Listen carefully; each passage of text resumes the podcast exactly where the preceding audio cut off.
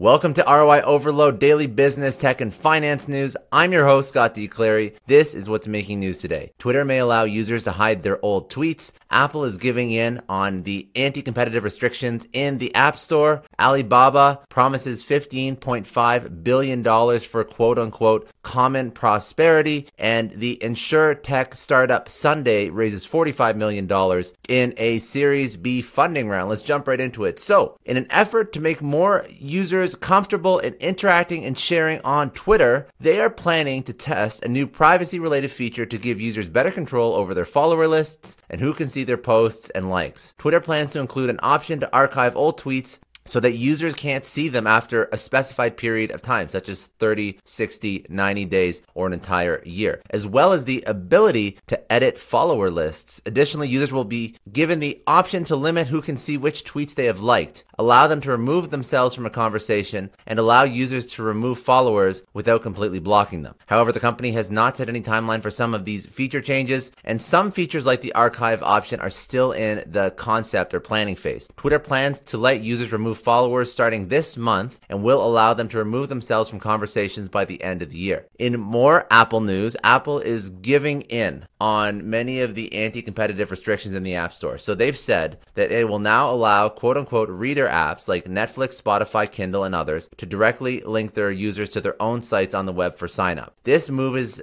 a bid to settle an investigation by the, the Japan Fair Trade Commission. There is a caveat. The only apps that are allowed to do so are ones that already carry out a major share of their signing up process outside of the App Store. So it's not carte blanche. It's not uh, all apps can do this. This was done to cut back on the heavy 30% commission that Apple was making on these transactions. In recent years, the tech giant has been facing pushback regarding its App Store policies from companies like Netflix, who do not want to hand over the 30% cut to Apple. Currently, apps on Apple's App Store have to use the Apple in app payment system for payments. However, according to the recent concession to the JFTC, Apple will allow apps to share a single link to their website and help users set up and manage their account. This is because Reader apps do not offer in app digital goods and services for purchase, but the changes won't come into effect until 2022. Alibaba is promising $15.5 billion for common prosperity. What does that mean? Okay, so on September 3rd, so if you're listening to this, then it would have been yesterday. The Alibaba Group announced that it will invest 100 billion won, so 15.5 billion dollars USD by 2025 to quote unquote promote common prosperity in China. With this announcement, Alibaba has become the latest corporate giant to pledge support for the initiative driven by President Xi Jinping to rein in China's widening wealth and income equality gaps. The e-commerce giant said that it will invest in 10 projects for job creation, care for vulnerable groups, and technology innovation. Its pledge also includes funds to cut income inequality in the company's home province of Zhejiang, south of Shanghai. China has been encouraging companies to share their wealth as part of an effort to ease inequality and narrow the widest gaps between the elite and the poor. In response and to align with China's political and economic plans, Alibaba and other Chinese tech giants, including gaming and social media services company Tencent Holdings, have announced their plans to invest in social welfare, technology development, and other industries. And lastly, in venture capital news, the insurtech startup Sunday raises $45 million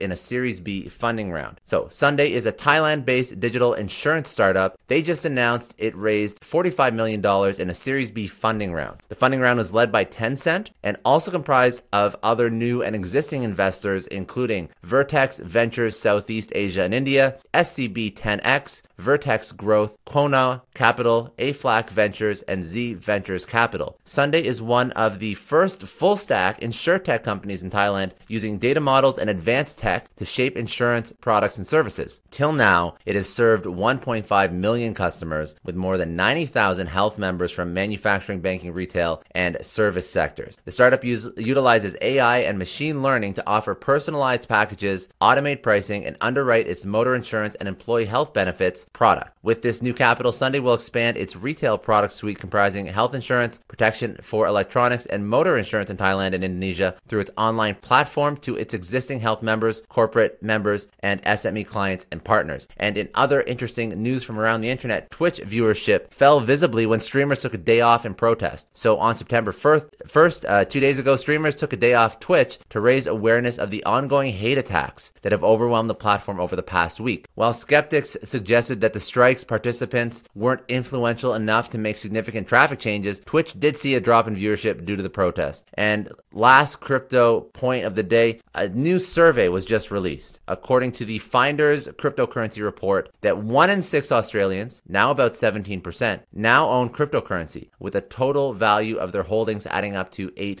billion.